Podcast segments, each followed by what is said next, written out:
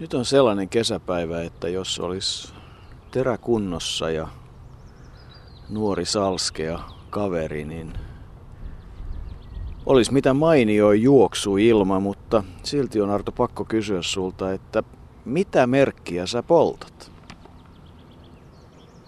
Mitäs matkaa sä juoksit? Matkat on kovasti lyhentynyt ja polttaminenkin jäänyt väliin, mutta kyllä kai se niin on, että kun tätä matkaa on tehty ja näitä erilaisia urheiluhahmoja pohdittu ja kun on kysytty, että mitä tulee mieleen Dennis Johanssonilta, niin liekö siinä ne kysymykset ja vastaukset? Niin, ensinnäkin tuohon, kun sanoit, että on hyvä juoksuilma, niin kyllä mä tällä ilmalla keksisin muutakin tekemistä kuin juoksemisen. Mutta Dennis Johansson, jonka haudalla nyt olemme, niin hän, hän oli nimenomaan juoksija, toki paljon muutakin. Kun Dennis Johanssonista puhuu ihmisten kanssa, niin kaikille tulee ensimmäisenä tuollainen sana kuin boheemi. Boheemihan alun perin tarkoitti böömiläistä, mutta, mutta sitten se on alkanut tarkoittaa ihmistä, joka joko puhuu värikkäästi, käyttäytyy värikkäästi tai sitten pukeutuu värikkäästi ja omaperäisesti tai sitten molempia. Dennis Johansson oli koko elämässään hyvin boheemi, mutta ennen kaikkea hän oli juoksija, 1500 metrin juoksija aikana, jolloin 1500 metriä oli Suomessakin erittäin kova laji. Juniorina hän oli aivan maailman parhaita 1500 metrillä. Ja, ja, ja yksi mikä tuli mieleen ensimmäisiä kertoja, kun Dennis Johanssonista kuulin, niin oikeastaan Dennis Johansson oli tuollainen tietokilpailukysymys, eli siitä, että ketkä kaksi suomalaista katkaisivat maalinauhan Helsingin olympiakisoissa. Ja toinen heistä oli Dennis Johansson, joka voitti välieränsä ja toinen sitten oli Reikko kymmenottelun sadan metrin erässä. Silloin käytettiin vielä maalinauhoja, joten ne olivat niitä ensimmäisiä asioita, mitä Dennis Johanssonista tuli mieleen. Ja, ja jossain taustalla hän on ollut kaiken aikaa, mutta nyt kun on vähän tutkittu sitten Denniksen elämää, niin kyllä siihen, siihen on mahtunut monenlaisia käänteitä. Voi hyvin sanoa, että vauhtia ja vaarallisia tilanteita. Niin, kyllähän se semmoinen hahmo, joka oikeastaan mietittää aina, että mikä hän itse asiassa miehiään oli muuta kuin älykkö ja kova urheilija ja tarvittaessa hankala ja jopa sanallisesti, verbaalisesti aggressiivinen, mutta todella kova juoksija. Silti huvittaa se, että ensimmäinen asia, jonka valtaosa aikalaisista ja hänet tuntevista on, on se, että kerrotaan se tarina stadionilta, josta kuuluu se huuto, että Denis, mitä merkkiä sä poltat ja vastaus kuului katsomaan, että mitä matkaa sä juokset. Silti monet on kertonut meille ja erityisesti Pentti Pihlakoski, Antti Pihlakosken isä, että se tupakointi oli kuitenkin enemmän imagojuttu. Se liittyy enemmän siihen syksyyn ja, ja siihen boheemiin imagoon. Ei Denis kuulemma juoksuaikoinaan niinkään polttanut se ja se raju alkoholin käyttö kuuluivat hänen imagoonsa. Kun sanoit, että juniorijuoksija, niin Kalevan kisat 1947 ja nopea laskutoimitus kertoo, että silloin Dennis Johansson, joka oli syntynyt Paraisilla 8.4.1928, oli 19-vuotias ja Kalevan kisoissa sijoittui toiseksi. Haastoi Pentti Siltalopin ja juoksi ajan 3.52.3. Sitä myöten sitten olympialeirille ja tärkeää oli muistaa silloin ottaa huopa mukaan.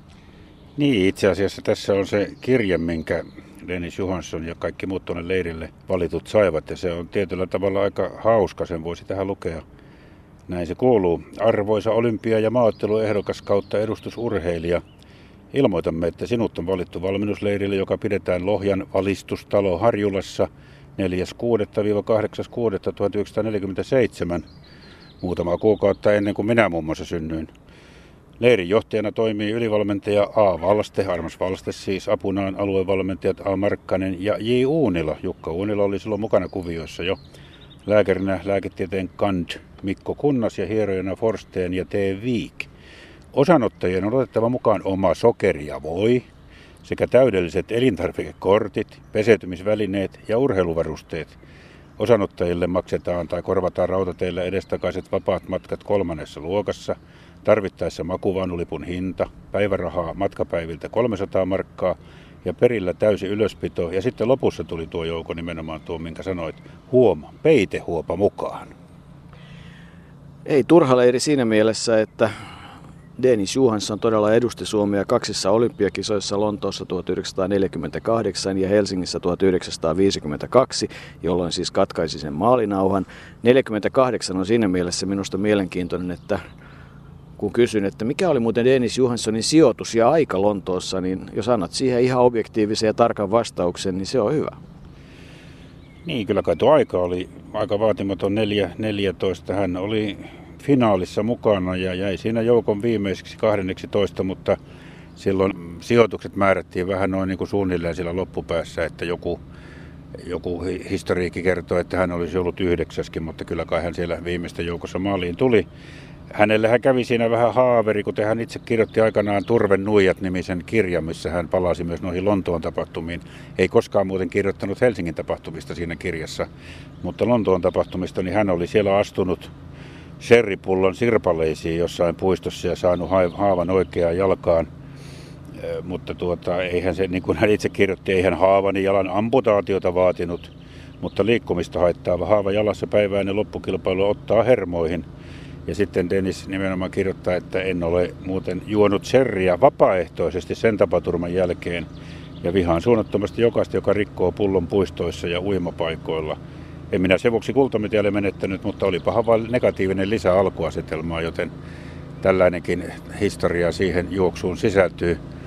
Varmasti se oli pettymys Denikselle, mutta Lontoon kisoissa oli monta muutakin pettymystä. Muun muassa Viljo Heinon suoritukset, joista Dennis Johansson kirjoittaa, ne aiheuttivat kaikenlaista ristiriitaa. Heinoa oli ennen kisoja yritetty tehdä jopa ammattilaiseksi, kun hän oli saanut lohen jossain palkinnoksi tai jotain vastaavaa. Se oli sitä aikaa Suomen urheiluhistoriassa, mutta 12 Dennis siis jäi kuitenkin, eikä sitten Helsingissä mennyt juuri sen paremmin, vaikka välierävoitto herätti kyllä kaikkia mahdollisuuksia ja odotuksia sinänsä naurettu tuo, että en ole sen jälkeen vapaaehtoisesti juonut sherryä, että jotenkin tulee mieleen, että vapaaehtoisesti on tullut juotua paljon jotain muuta, mutta vähemmän sherryä. Miten sherryä muuten juodaan pakolla? No, Dennis Johansson oli joka tapauksessa juoksija ja sen ajan Suomessa ei ole vähäpätöistä, että hän on 1500 metrin Suomen mestari 49, 51, 52 ja 54 ja 5000 metrillä 1951, pari hopeaa puolella 1500 metrillä ja yksi 800 metrillä. Ja aikanaan se Suomen ennätys 1500 metrillä 344,8 kaikkia matkoja 400 ja 5000 väliin 51,8, 1,52,2 2, maili 404 ja 5000 metriä 14.38,2. Aika lailla siis välille 1951 ja 55 nuo nopeimmat ajat osuivat ja toisin sanoen kun Dennis Johanssonia vielä enemmän kohta tutkitaan, niin kyllähän kova juoksija oli. Se on ihan ehdoton asia. Bernissä EM-kisoissa 54 vielä seitsemäs. Näin oli ja, ja tuossa alussa kun puhuit näistä katsomohuudoista, mitä merkkiä sä poltat ja niin edelleen, niin kyllähän Dennis Johanssonilla oli myös muuta eh, hyvinkin hänen niin kuin tämmöiseen elämäänsä ja elämäntapansa liittyviä tapoja. Hän, hän aina kun hän tuli kilpailuun, niin siinä ennen lähtöä kätteli muut kanssakilpailijat ja, ja kerrotaan, että hänellä oli tapana myös sitten vähän antaa vastakkaiselle tai toiselle sukupuolelle pientä viihdettä tulemalla tuollaisissa aikalyhkäisissä, mutta ei niin kovin tiukoissa urheiluhousuissa. En tiedä sitten mitä hän sieltä pyrki sitten, tai mitä hän sillä pyrki esittämään, mutta sellaisia tapoja kaikkia Deniksellä oli, ja se hyvin kuvasi hänen, hänen, hänen, hän oli erilainen nuori juoksija, erilainen juoksija, erilainen nuori, erilainen mies, erilainen ihminen kuin monet muut.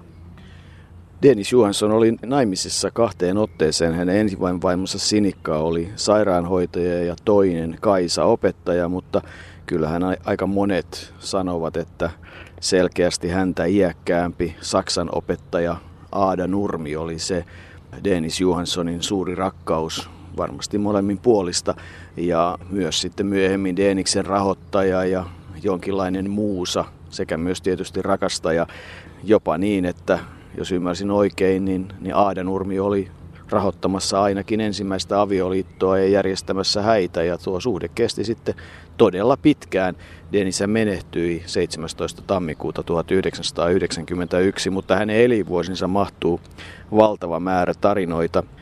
Hän oli mielipiteeltä aika tiukka, oikeistolainen, verbaalisesti paha, mutta kaikkien mukaan erinomainen ystävä ja mikä tärkeintä, 1500 metrin maailmanennätyksen 340,2 vuonna 1957 juosseen Olavi Tankki Salosen mukaan erinomainen urheilijatoveri.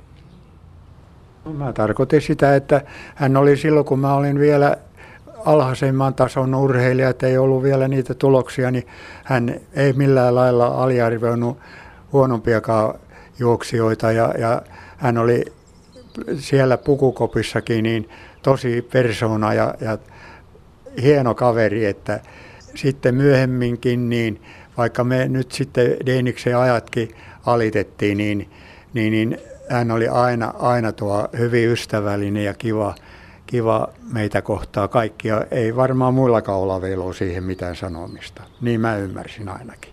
Ja tuo Deniksellä oli aina tämmöinen hieno, hieno tuo niin sanavarasto hallinnassa.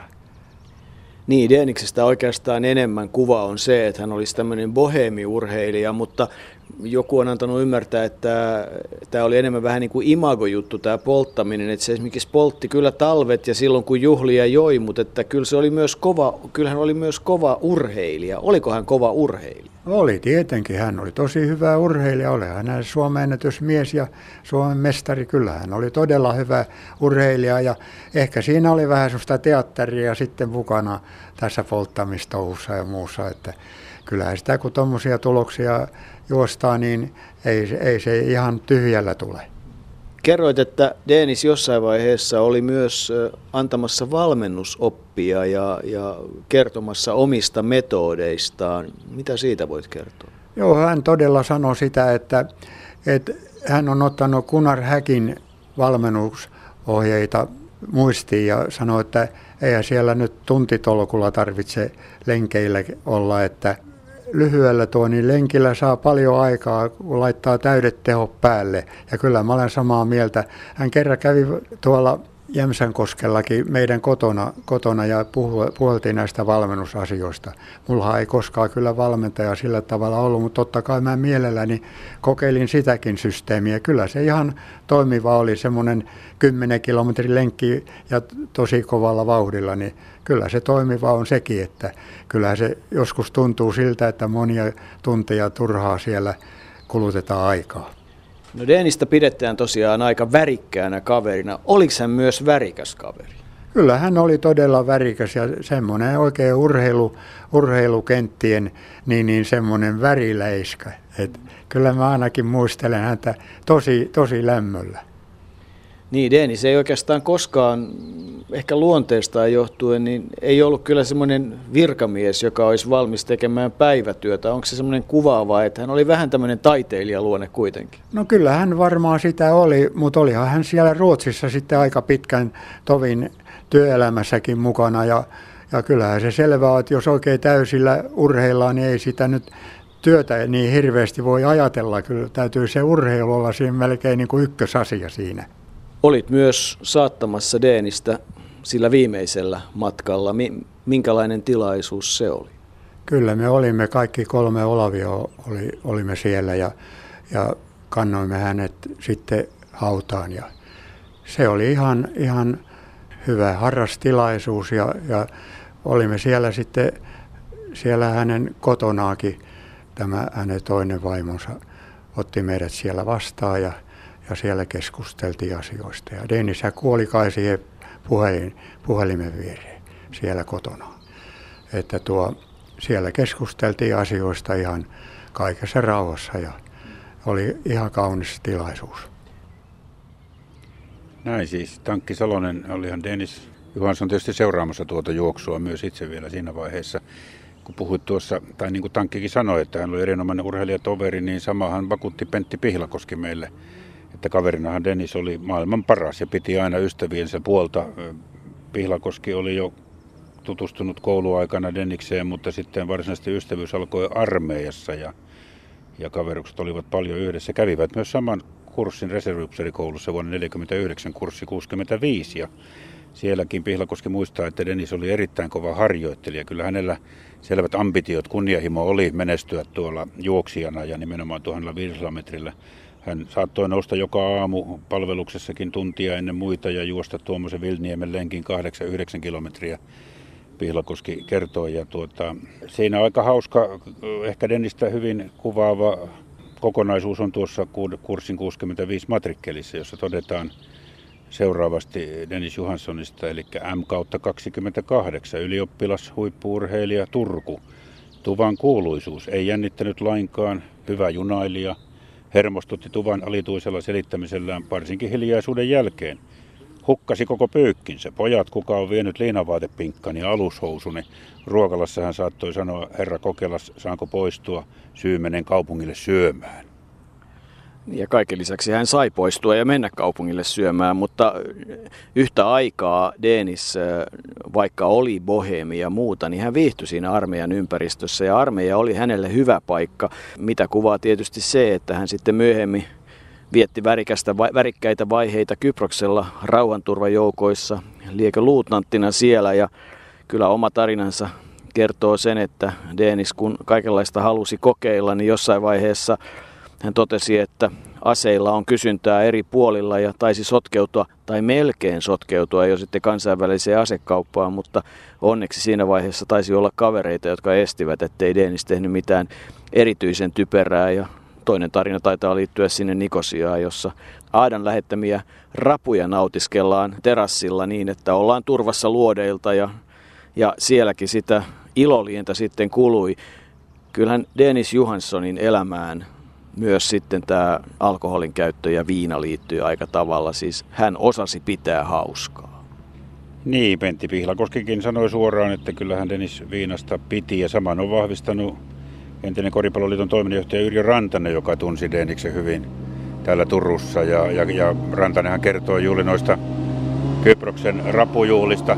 Vuonna 1964 jälleen menee tuo meille tuttu traktori tästä ohi hautausmaalta. Pidetään kunnossa myös Turkkusessa. Niin, vuonna 1964 Dennis sitten rupesi kirjailijaksi. Hän, hän, tuota, hän, oli, hän oli, kun sanoit, että hän oli tuollainen, piti, piti sotaväestä ja sodasta ja muusta, niin hän oli myös seikkailija ja hänen mielikuvituksensa kyllä laukkasi, laukkasi monta kertaa. Ja, ja tuota, hän rupesi kirjailijaksi ja kirjoitti sellaisen kirjan kuin Operaatio Berliini. Ja kun puhuttiin tuosta viinasta, niin niin kyllä tuo Operaatio Berliinin kirjan alkusanat, niin ne, ne kyllä varmasti perustuvat jonkinlaiseen kokemukseen, sillä tuo kirja alkaa kyllä aika huimasti, eli näin. Kesäaamu Berliinissä voi olla hiostavan kuuma, hiostava, varsinkin jos sattuu olemaan kolmen päivän krapula. En puhu kolmen päivän ryyppäämisestä missään ennätysmielessä. Totean vain, että niinkin lyhyt juhliminen saattaa aiheuttaa hiostavan olon kesäaamuna Berliinissä, näin sanoo Pori, joka on kapteeni Pori, kun se oli tuo päähenkilö tuossa kirjassa. Ja sen jälkeen sitten mennään kyllä niin huimaa vauhtia pitkin tuolla DDR ja rautaesiripun toisella puolella, että siinä Ian Flemingin luoma hahmo James Bondkin jää jossain vaiheessa kyllä toiseksi.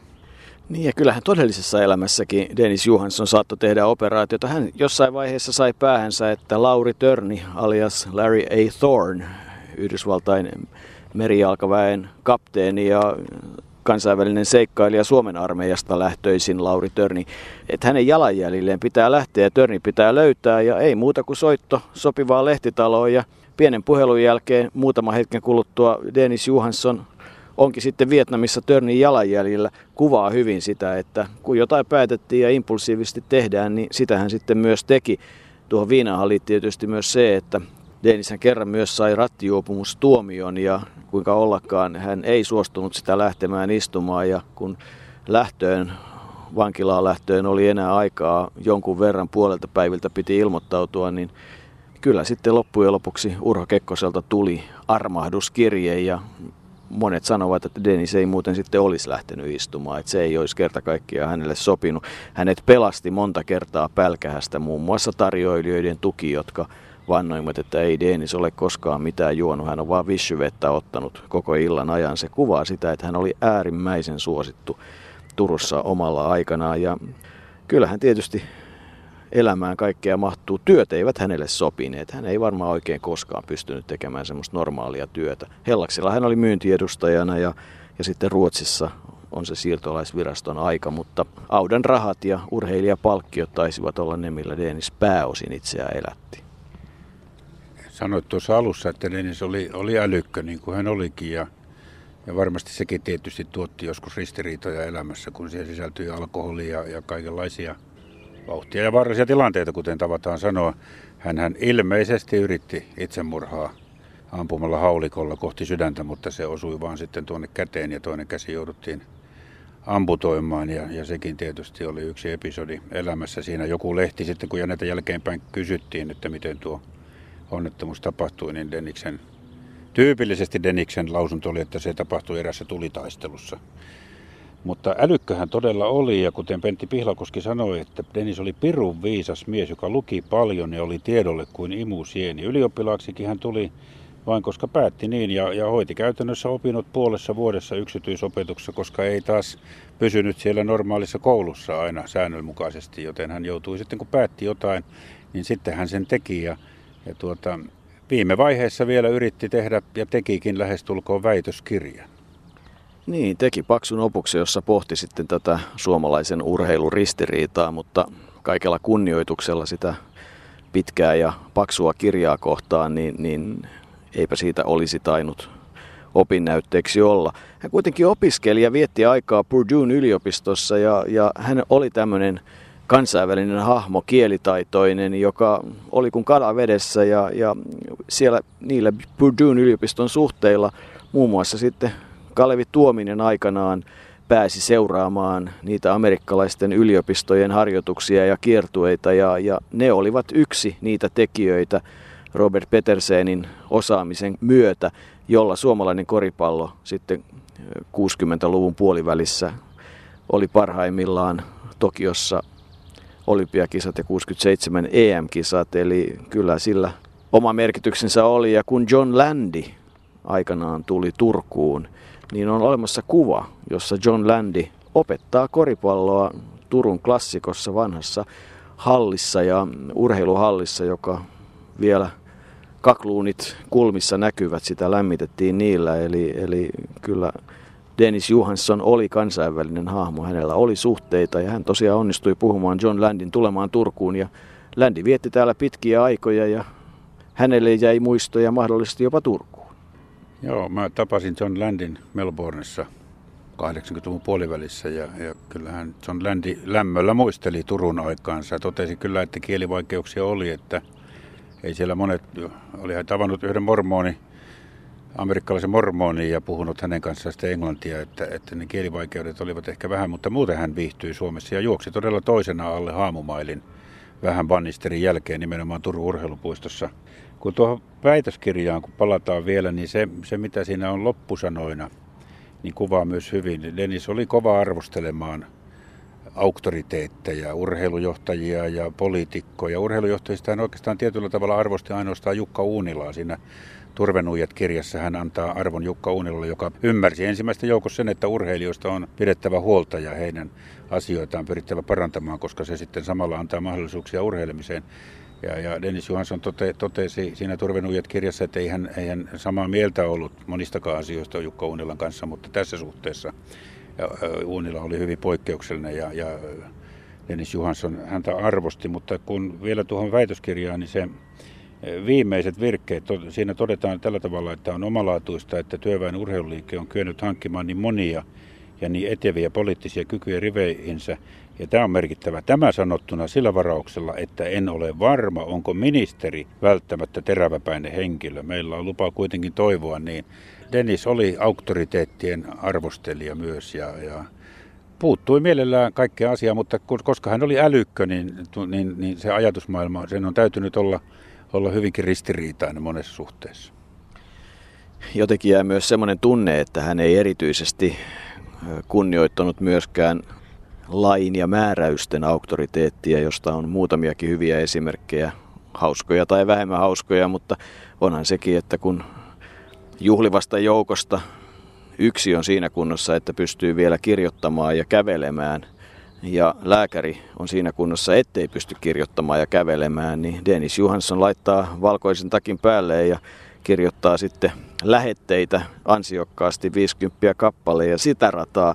Toinen esimerkki vähemmän sinänsä paha, mutta myös kuvaa sitä, että Dennis varmaan oli jotenkin määräysten ulkopuolella, oli se, että Urpo Vähäranta juoksija halusi aikanaan päästä Asla-stipendiaatiksi Yhdysvaltoihin ja se vaati kielikokeen suorittamista. No Denis, joka oli kielimiehiä, niin tuosta kokeesta selviää helposti ja niinpä sitten vähärannan papereilla kovasti Denis Johanssonin näköinen mies menee kokeeseen ja suorittaa sen alta aika yksikön ja ja varmasti hyvin, kunnes, ja kaikki on hyvin, kunnes professori ihmettelee sitä, että on se outoa, että Vähärannan papereissa on Dennis Johanssonin kuva ja Dennis Johanssonin näköinen mies täyttää kokeen ja niinhän siinä sitten kävi käry. Eli tämä on yksi osa sitä Dennis Johanssonin värikästä tarinaa, josta me varmaan tiedetään vain pieni osa. Vaan pieni osa ja, ja tietysti nämä viinaan liittyvät tarinat ovat ehkä vähän liiankin hallitsevia tarinoita, mitä, mitä ihmiset muistavat. Yksi oli juuri semmoinen, kun hän, häntä tietysti niin kuin haluttiin, että hän olisi kuitenkin juoksuuransa jälkeen jatkanut valmentajana ja, ja pyydettiin myös piiriin juoksuvalmentajaksi, mutta sekin loppui aika lyhyen, kun valmentaja saapui vähän nauttineena valmennusvaliokunnan kokoukseen. Ja kommentti oli valiokunnan puheenjohtajalle, että etkä sinä kuvittelet, että tänne voisi selvinpäin tulla, niin kyllähän se tietysti aika rajulta tuntuu. Kun tuo käsi meni siinä tulitaistelussa, eli haulikollahan se tapahtui, niin tosiaankin yli 60-vuotiaana hän sitten kun innostui tuota väitöskirjaa, sehän on valtava paksu se, sanotaan nyt väitöskirja, vaikka heistä tietysti on hyväksytty, eikä, eikä Opu Akademiassa sitä ehditty edes käsitellä. Siihen aikaan kyllä oli vielä, vielä vuonna 1991 oli Helsingin Sanomissa juttu, että, että Dennis Johansson aikoo väitellä, että kyllä se, kyllä se niin totinen yritys oli. Mutta todella aika uskomatonta ja, ja määrätietoista ajatusmaailmaa kyllä kuvastaa se, että hän silloin yli 60-vuotiaana naputti sen 255 konekirjoitusliuskaa yhdellä kädellä. Kyllähän siinä paljon virheitä on ja paljon äksää on siihen aikaan. Ei ollut tietokoneita eikä edes tuota korjauksia, on paljon ylilyöntejä, mutta kova suoritus. Se jäi kuitenkin sitten näkemättä, mitä Opu Akademiissa olisi siitä sanottu, koska sitten tammikuussa jo 17. päivä vuonna 1991 63 vuoden ikäisenä vähän vajaankin, niin Dennis Johansson kuoli sydänhalvaukseen ja, ja nyt lepää todella täällä Turun hautausmaalla tuollainen harmaa vaaleahko kivi, joka on rosoinen sivuiltaan. Dennis Severus hänen koko nimensä oli ja 17.1.91 noutaja saapui. Hänen toinen vaimonsa Kaisa Helina on samassa haudassa ja kuollut viitisen vuotta Denniksen jälkeen. Niin, puhutaan Deeniksestä mitä tahansa, niin on loppuun pakko sanoa, että kun neljä kertaa siinä 50-luvun alkupuolella voittaa 1500 metrin Suomen mestaruuden ja kerran 5000 metrin Suomen mestaruuden, ollut kaksi kertaa olympiakisoissa ja juossut 1500 metriä Suomen ennätysaikaan 3.44.8, niin kaikesta huolimatta Dennis Johansson oli ennen muuta kova urheilija ja kova juoksija. Ja myös ne värikkäät tempaukset, hän oli, niin kuin Pentti Pihlakoski sanoi, kova keksimään kaikkia merkillisyyksiä. Ja, ja, ja oli, oli kun kala vedessä seurassa, kun seurassa. Myös nuo värikkäät tempaukset, niin kyllä ne ovat osa suomalaista urheiluhistoriaa. Ei meidän kaikkia tarvitse olla niin jäyhiä peruspuurtajia ja, ja yrittäjiä kuin, kuin suomalainen hyvin yleensä on ja vakavamielisiä ponnistajia, vaan, vaan kyllä tietysti tietty määrä ainakin on sallittua. Dennis Johanssonille saattoi mennä vähän ylikin, mutta, mutta silti hän on jäänyt pohemina suomalaisena ja kuten sanoit, ennen kaikkea erittäin hyvänä juoksijana suomalaiseen urheiluhistoriaan.